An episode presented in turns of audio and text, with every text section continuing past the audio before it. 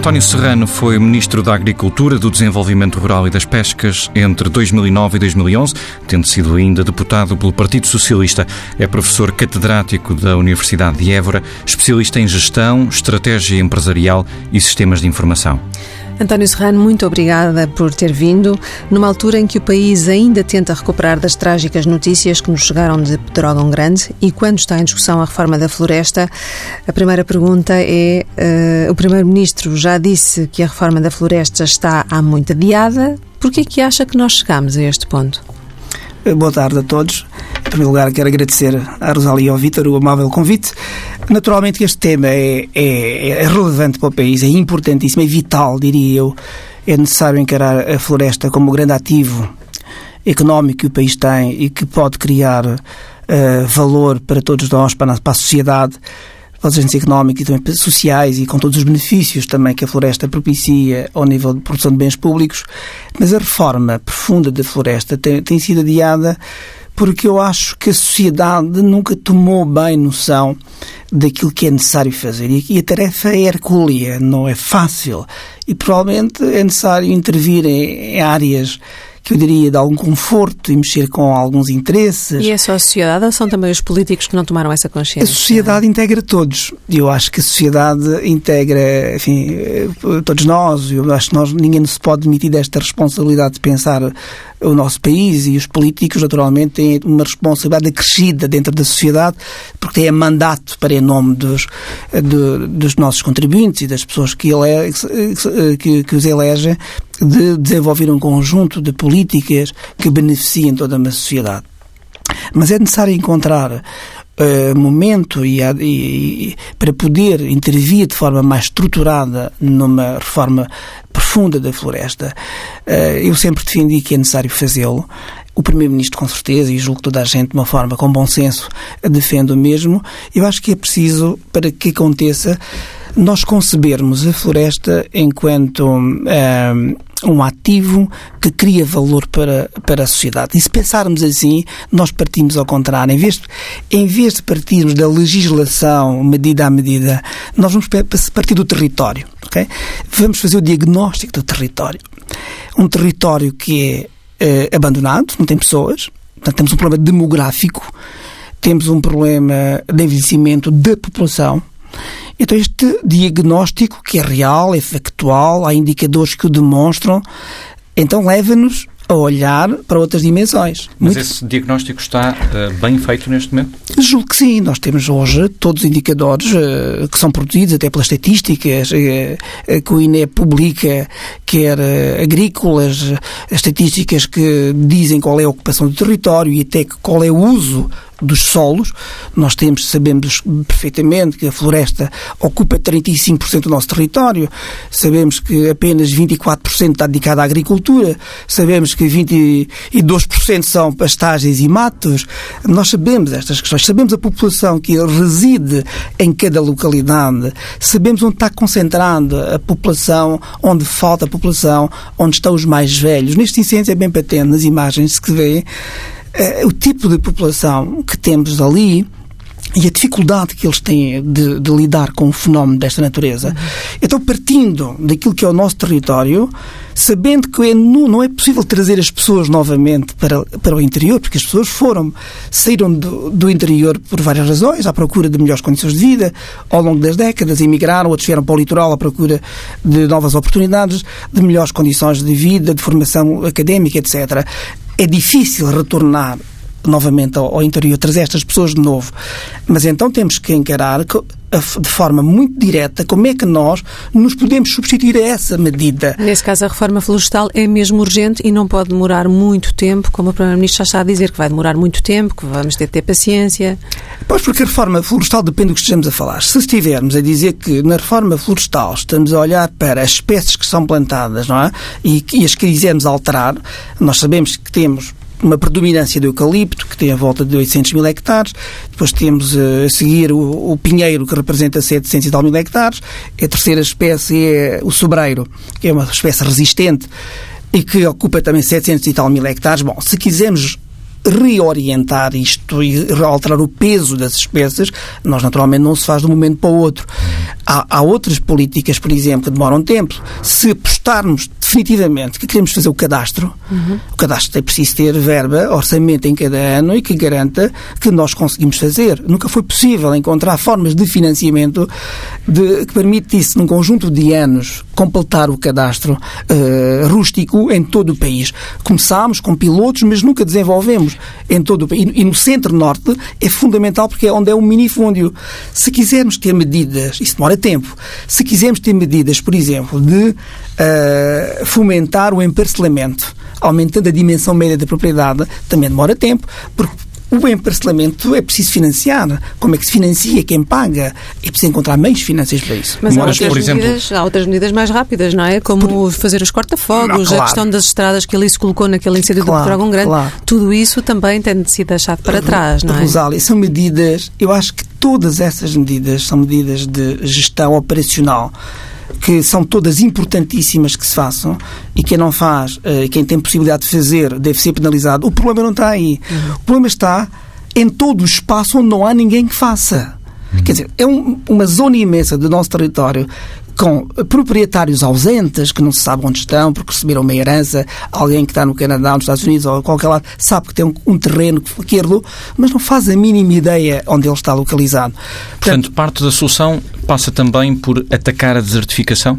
Exatamente. O meu ponto é, é, justamente esse. É, nós temos que contrariar este movimento de desertificação, de despovoamento do interior, e é claro que isso não se faz de um momento para o outro, mas o que é que se faz de forma rápida? Uhum de forma rápida, o que eu acho que se pode fazer, e tenho, enfim, pensado sobre esse tema no passado, pensei muito sobre ele já escrevi sobre ele, que é uma nova geração das zonas de intervenção florestal.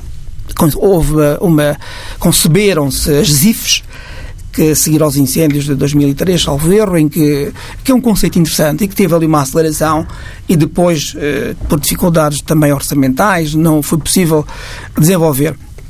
Mas é preciso pensar nesse modelo, renová-lo, trazer novos agentes para dentro dessas zonas de intervenção, fazer um projeto, um plano de negócios, como é que nós podemos retirar rentabilidade para quem participa nessas estruturas? E essas entidades têm que gerir, gerir, cuidar, tomar conta do território. O fundamental para nós, enquanto sociedade, é garantir que este território é cuidado ocupado, ótimo, desejavelmente, se conseguíssemos num prazo interessante trazer pessoas.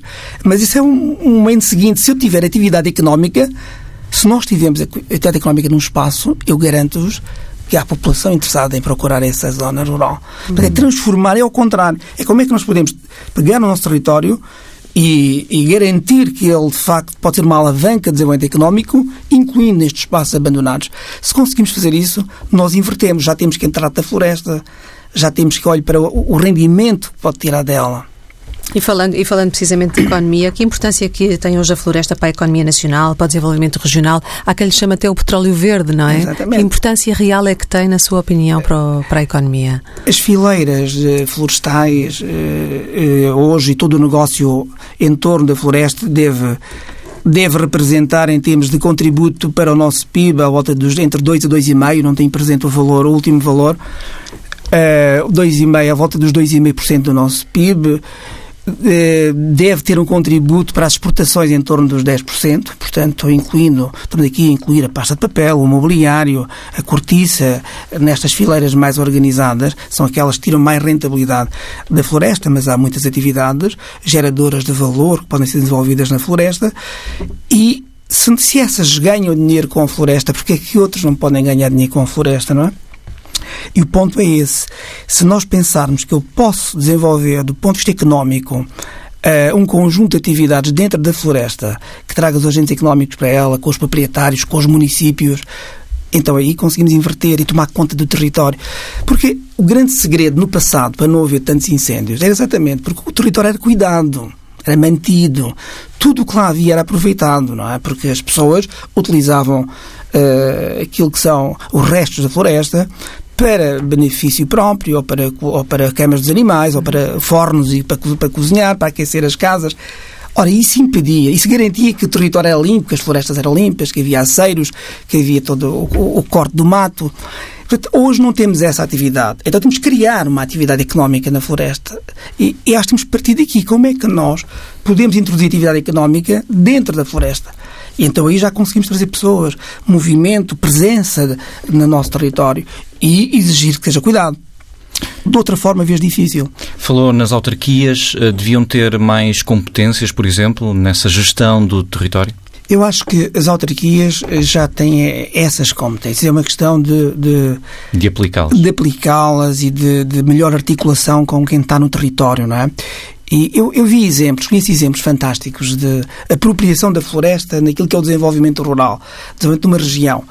Lembro de, uma, de um município que, que visitei e conheço bem, Cabeceiras de Basto, por exemplo, onde a floresta está integrada naquilo que é o desenvolvimento daquele território, onde foram criados espaços para, de visita, de lazer, para que as pessoas possam estar e, e usufruir também do ponto de vista social daquele, daquele território. Bom, então isso é uma forma de trazer valor para dentro da floresta.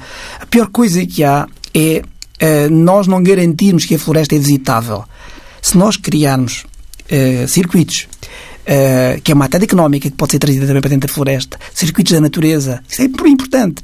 E as soluções para a floresta, para impedir estes, estas tragédias, passam por muita conjugação de medidas, umas de pequena natureza, de caráter operacional, como aqui que falámos, de limpezas, de fazer os aceiros, de limpar mato, etc., mas isso tudo são paliativos, são, são, digamos que, elementos operacionais de uma atividade que tem que ser gerida e coordenada e integrada com todos os agentes económicos, tem que ser planeada de forma central e operacionalizada de forma descentralizada, não é? Eu acho que conseguimos fazer isto, nós podemos depois ir às medidas de política e ver o que é que temos que alterar na lei para poder chegar lá. Eu vejo que nos últimos tempos tem havido uma preocupação e a seguir aos incêndios do ano passado o Governo procurou desenvolver um conjunto de, de propostas e fê-lo depois de um período de consulta pública muito alargado. Eu recordo até que não houve muita, não vi pelo menos eco desta discussão e onde, enfim, eu tive alto patrocínio de várias entidades, nomeadamente o Presidente da República, e, e este era o momento para termos pensado uma série de soluções, mas, no entanto, ele foi usado quem participou, quem pôde ou quem quis, quem encontrou disponibilidade para participar nessa discussão pública. E daí resultaram uma série de elementos, documentos, de, de propostas legislativas. Umas estão publicadas, estão já implementadas, outras estão no Parlamento, como sabemos, não é? E certamente irão ser apreciadas pelo Parlamento e discutidas e melhoradas e aprovadas para serem implementadas. Certamente depois desta tragédia serão apreciadas mais rapidamente do que se tivesse acontecido, não é? É, agora, eu não conheço todas as propostas, mas acho que independentemente, a pressa inimiga não, daquilo que nós temos que fazer bem feito. E eu acho que aqui temos que aproveitar este momento para fazermos bem, bem feito, sem prejuízo de todas as medidas que possam ser aprovadas e implementadas, eu acho que é necessário pensar este E acha que vamos aprender a lição desta vez? Porque nos outros anos parece que nunca aprendemos a lição. É verdade, mas também se não for agora, quando é? Quer dizer, depois de morrerem 64 pessoas, uma tragédia uh, que, inimaginável uh, que pudesse ocorrer no nosso país, se não for aqui que nos unimos, todos, a sociedade, os agentes políticos, então quando é? Tem que ser agora. E eu acho que não pode ser apenas nesta altura. Eu acho que esta atenção dada a este fenómeno e este problema grave, nós não podemos uh, retirar a pressão da análise, da procura de soluções.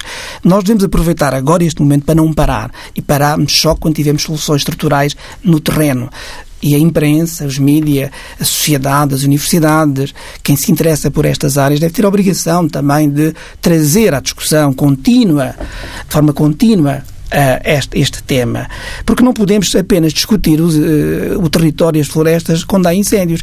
E essa tem sido a tradição. E eu acho que isso tem sido o que. Uh, o que nos tem condicionado e limitado. Porque depois, quando se discute sobre os incêndios, há muita demagogia, há aproveitamento de natureza política por quem está na, sempre na oposição, seja quem, quem estiver no governo, independentemente quem esteja do governo. E a pior coisa que há é, nestes momentos, haver aproveitamento político. Uma coisa é o apuramento das causas e responsabilidades que têm que ser sempre apuradas em qualquer situação, obviamente. Outra é tirar daqui, enfim, de esforço político, daqui pensar que com a desgraça alheia se pode ganhar dividendos, ao invés de estarem todos empenhados na procura de soluções e apresentarem propostas. E, de uma forma geral, todos já tiveram responsabilidade uh, neste ciclo pós-revolução todos já tiveram uh, responsabilidade e ainda agora mesmo temos partidos mais à esquerda que também estão, no fundo, a apoiar uma solução. Então, é, é, bom dizer que isto não é de uns nem de outros, é responsabilidade de todos nós e este é o momento para nós refletirmos e com os técnicos, com as universidades, com gente que tem saber e não há nesta matéria, vamos ver como é que nós podemos desenvolver este projeto. E até aproveitando aquela iniciativa que há de correr, que eu não sei em que ponto está, daquele projeto da avaliação do território, que este governo também apresentou, que tem, tem a professora Helena Freitas a coordenar essa missão para a valorização do território do interior todas estas iniciativas e políticas temos que as consertar, temos que estudar e temos que ver como é que as pomos ao serviço da sociedade. Da sociedade. Eu, friso bem isto porque uh, todos nós que vivemos neste país país temos interesse em ter um país melhor, mais desenvolvido e com o potencial económico ao serviço daquilo que é o nosso crescimento económico e desenvolvimento do país. Porque, de facto, há pouco referíamos, a, floresta pode ser o nosso petróleo verde. Até um, um, um, professor que escreveu, um engenheiro, que foi membro do governo e que escreveu um, um livro sobre a floresta portuguesa, o petróleo verde. E então, isso é mesmo uma realidade. É bom tomarmos consciência disso, porque nós não temos petróleo, uhum. uh, mas temos a floresta e temos outros ativos que temos, temos que ver como é que nós utilizamos ao serviço de todos. E eu acho que não é, não é muito complexo é preciso uhum. não desistirmos desta iniciativa. Um dos focos de tensão neste dossiê das florestas tem que ver com algo que já referiu, a questão dos eucaliptos e com o equilíbrio entre uhum. vantagens económicas e questões de segurança. O Governo já prometeu eh, travar a plantação, acabar com a lei de eh, liberalização do eucalipto, porque é uma árvore altamente inflamável, eh, mas a indústria, nomeadamente a indústria de pasta de papel, consome vários milhões de metros cúbicos de, de madeira de eucalipto, diz que a produção é insuficiente, que é preciso importar e que, portanto, eh, falta mais produção nacional. Na sua opinião, é preciso procurar aqui um equilíbrio ou cortar o mal pela raiz? Eu acho que era, seria uma desgraça a, a somar a outra desgraça grande, seria uma desgraça nós combatermos uma atividade económica que é altamente rentável, traz benefício económico para o país, tem um contributo relevante no nosso PIB e tem um grande impacto nas nossas exportações. Era uma, seria uma desgraça. E nós o que precisamos neste momento é de tudo menos isso. Obviamente que é fundamental que se garanta um equilíbrio e uma harmonização destas espécies e, e até estabelecer mosaicos adequados que garantam corredores de fitossanidade do ponto de vista da gestão do território para impedir, criem corredores que evitem propagação. Tudo isso pode ser feito sem, manter, sem pôr em causa uma atividade económica, porque acho que há aqui algum dogma em torno de, dessa espécie. Mas acha que se diaboliza o eucalipto? Eu acho que se diaboliza. Exatamente porquê? Porque a grande parte dessa espécie, como de outras, está abandonada. Quer dizer, essas espécies, quando estão geridas elas são cuidadas e não há incêndios graves aí. Nós não temos notícia. Então o diabo no eucalipto é o abandono, é isso? O, o diabo está exatamente no abandono, da falta de instrumentos de intervir no território. Esse é o nosso problema. E, portanto, se não tiver lá o eucalipto, estará outra coisa que será abandonada. Se mantivermos a mesma prática, não se propaga tão rapidamente, mas também, também arde. Quer dizer, isto não resolve o nosso problema. O que resolve o nosso problema não é esta discussão contra as espécies, uma, outra, outra, não entra nessa discussão.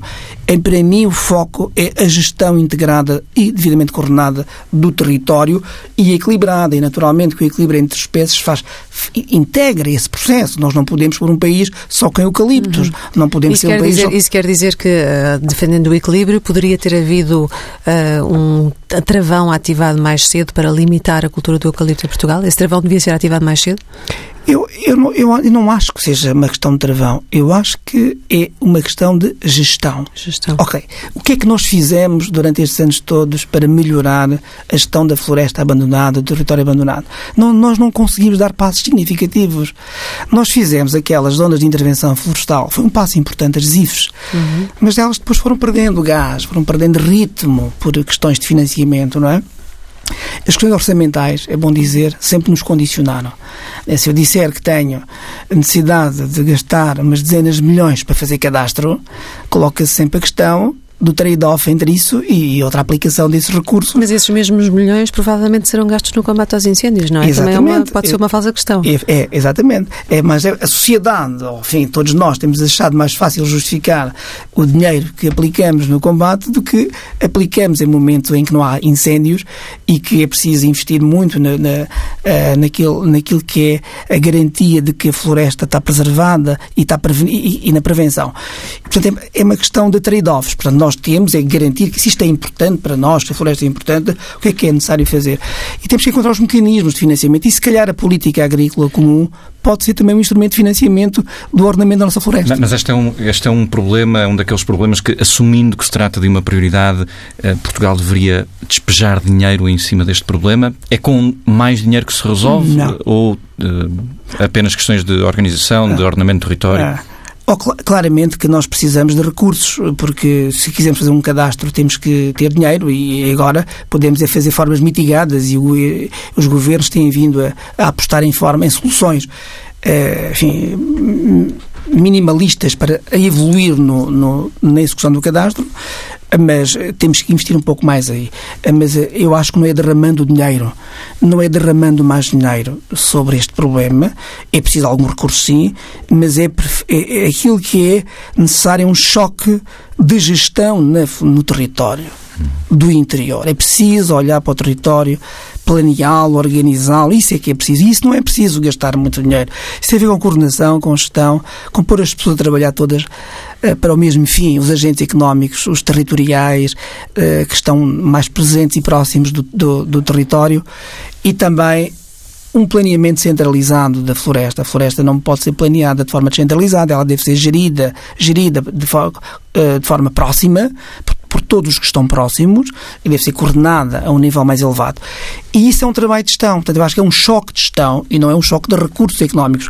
Uh, sem prejuízo de que é necessário encontrar formas de financiamento para algumas medidas que são necessárias, nomeadamente em parcelamentos, cadastros, é preciso financiar esse tipo de medidas e é necessário aumentar a dimensão média da propriedade, não há dúvida disso. Quando falamos de floresta, falamos sempre várias vezes de biomassa. O tema vai e vem uhum. também consoante os problemas na floresta. O Governo está a tentar ainda agilizar a criação de centrais de energia à biomassa. É uma questão antiga. O licenciamento das centrais decorre de concursos públicos lançados em 2006, mas foi aprovado pelo Governo em julho do ano passado.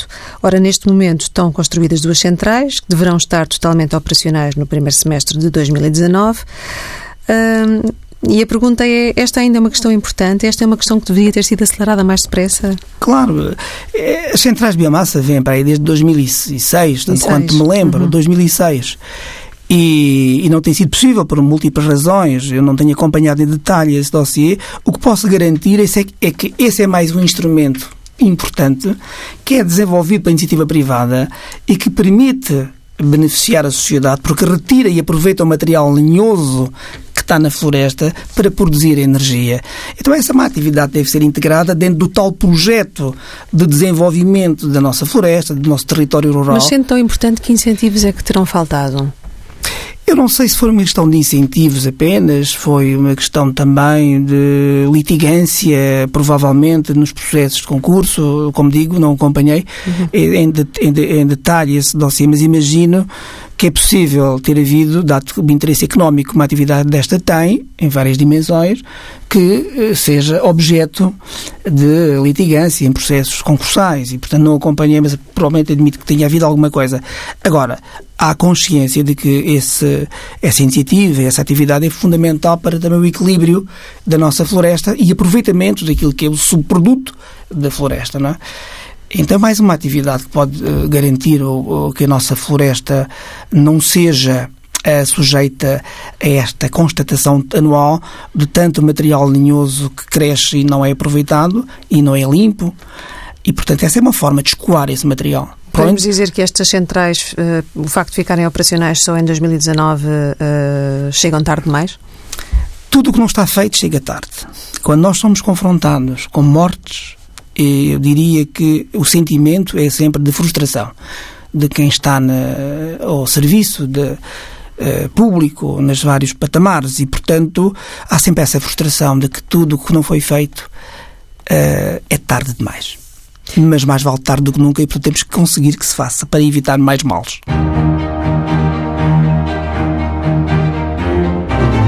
Vamos então ao habitual comentário semanal com o economista João Duque. Esta semana falamos de economia da floresta. Eh, pergunto-lhe se falta uma estratégia nacional de gestão deste petróleo verde, como disse António Serrano. Pois, uh, o, o, nosso petróleo, uh, de facto, é verde e, infelizmente, tem ardido imenso e não parece que esteja a ser adequadamente aproveitado. Eh, se nós virmos as estatísticas sobre a produção ou a capacidade instalada de renováveis que são de origem de tratamento da biomassa, e se compararmos com, por exemplo, a origem eólica, vemos que aquilo que aconteceu nos últimos 10 anos foi uma alteração significativa, em que as renováveis, de um modo geral, tomaram bastante peso no na produção e, portanto, e, portanto, digamos assim, no consumo, aumentámos significativamente a capacidade instalada, mas com ritmos muito diferentes. Por exemplo, em termos de capacidade instalada, aumentou 70% a capacidade das instaladas das renováveis, mas com dois ritmos de instalação muito diferentes. Por exemplo, a eólica mais do que duplicou, portanto, 114% de variação, enquanto que a biomassa só aumentou 54%. E isto que se verifica na capacidade instalada verifica-se também em termos de produção. Enquanto que a produção de eólica, neste período de 2007 a 2016, variou 200% na eólica, na biomassa apenas cresceu 56%. Portanto, eh, nós temos feito uma aposta muito forte na eólica e a biomassa tem ficado para trás. Neste momento, eh, perdeu peso a, digamos, a importância da biomassa no cômputo de todas as renováveis perdeu peso face àquilo que era a posição em 2007. E, portanto, é assim, claramente há uma estratégia que tem sido apontada para determinados caminhos, nomeadamente, ao, eu diria, o binómio eólica e hídrica, porque a eólica não se pode estocar e, portanto, a única forma de se tocar é através da hídrica, através das barragens, para depois poder nos momentos de ausência de vento, poder usar aquilo que foi a produção em, em, em regime de eólico, mas é claro que a biomassa só nos parece que ocorre importância neste momento que a vemos arder. Acho que podia ter sido feito algum esforço adicional. Mas se, se as centrais de biomassa são uma ajuda nessa estratégia de gestão da, da floresta, hum, o que é que faltou até agora? Vontade política? Eh, pode não ser só vontade política. Há aqui, eh, quer dizer, quando, há aqui um regime de alguma forma competitivo. E a competição tem sempre vários eh, competidores. Claramente que aqui o grupo eólico tem dominado. Mas também dominado. havia mais incentivos para esse investimento no, na eu, eu aí não, não sei exatamente, portanto não quero falar. Mas que sinto que havia um, um chamado lobby da indústria, que era muito forte, muito ativo, e continua ativo isso eu não tenho dúvidas que existe. É visível, há caras que são conhecidas associadas. Na biomassa eh, sempre passou muito despercebido. Sempre chama-se quase o patinho feio das eólicas, porque, das renováveis, porque ninguém parece cuidar dele, querer, querer, querer tomar conta e acarinhar.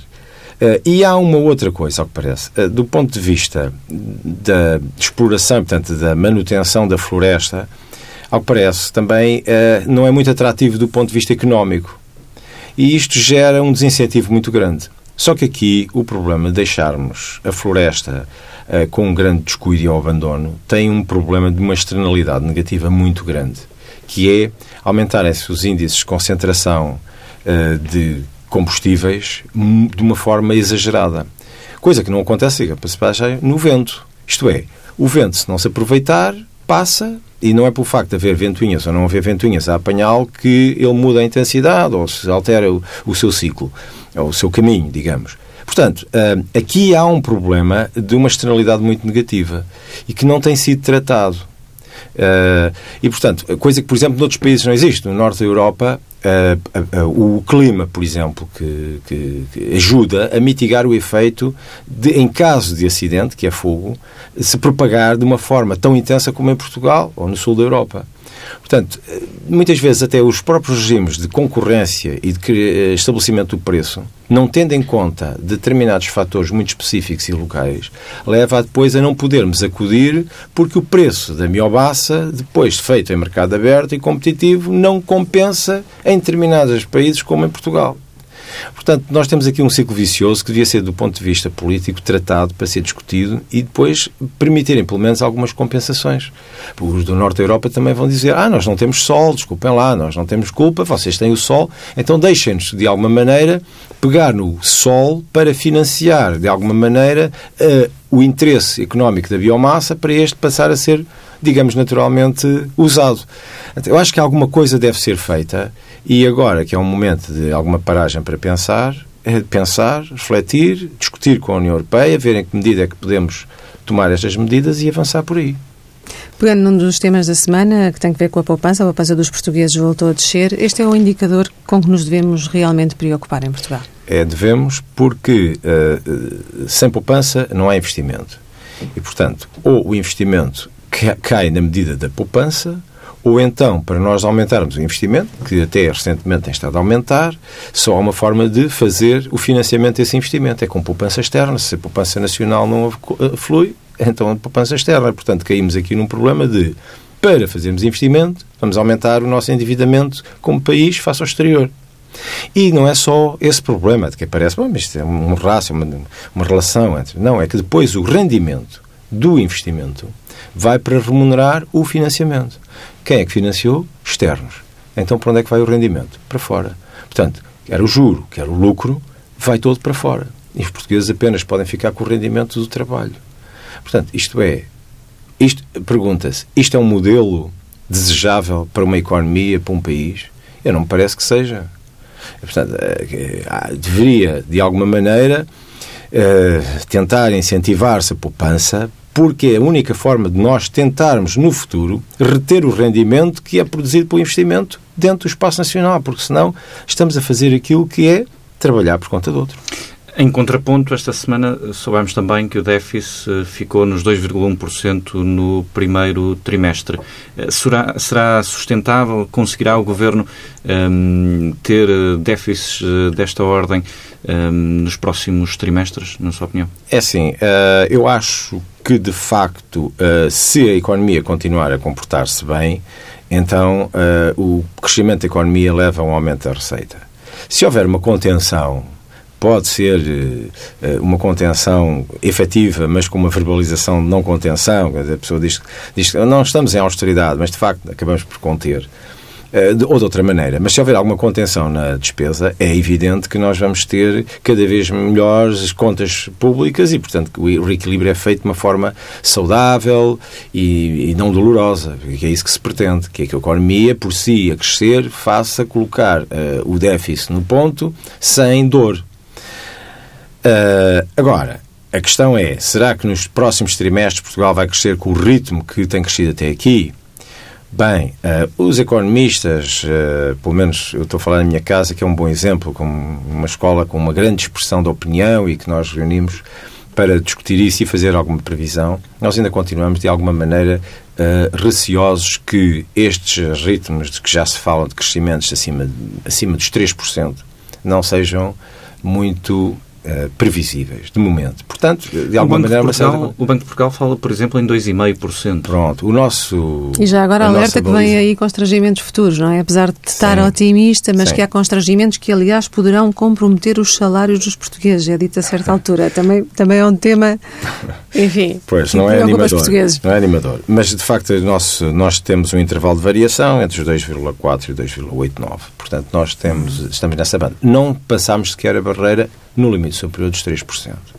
Isso significa que estamos de alguma forma, e o painel é um painel relativamente disperso, portanto, estamos de alguma forma contidos dentro das previsões, para não começar a alardear. Quanto mais elevado for, e essa é a expectativa boa, quanto mais elevado for esta previsão e a efetivação, mais fácil é manter estes déficits e, portanto, eu estou convencido que, sem grande dificuldade, se conseguem bons déficits dentro deste nível. Agora, que os ritmos de crescimento, a meu ver, para o terceiro e quarto trimestre não serão, expectavelmente, para já, tão elevados como foram no início do ano, é a minha previsão. Embora estejamos, estejamos muito dependentes daquilo que é a exportação e, portanto, a procura externa de Portugal.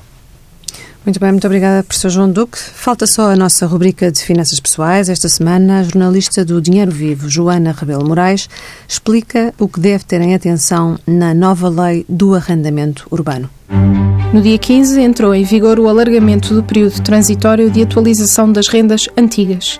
Passou de 5 para 8 anos. Uma boa notícia para inquilinos, menos boa para proprietários. O período de transição aplica-se aos arrendatários cujos agregados familiares têm um rendimento anual bruto corrigido inferior a 5 retribuições mínimas nacionais anuais. Feitas as contas, 38.990 euros. Ao nível dos escalões criados para as atualizações das rendas, também há novidades. Antes, as taxas de esforço eram de 25%, de 17% e de 10% do rendimento anual bruto corrigido. Agora há também de 15% e de 13%, porque foram introduzidos na lei dois novos limites, de 1.000 e de 750 euros mensais. Há outras alterações a ter em conta. Para os arrendatários com mais de 65 anos ou 60% de incapacidade, o valor da renda vigora por um período de 10 anos, mais 5 anos do que na versão anterior da lei. Se não houver acordo sobre o prazo do contrato ou se a questão não for abordada, o contrato considera-se celebrado com um prazo certo pelo período de 5 anos, mais 2 anos.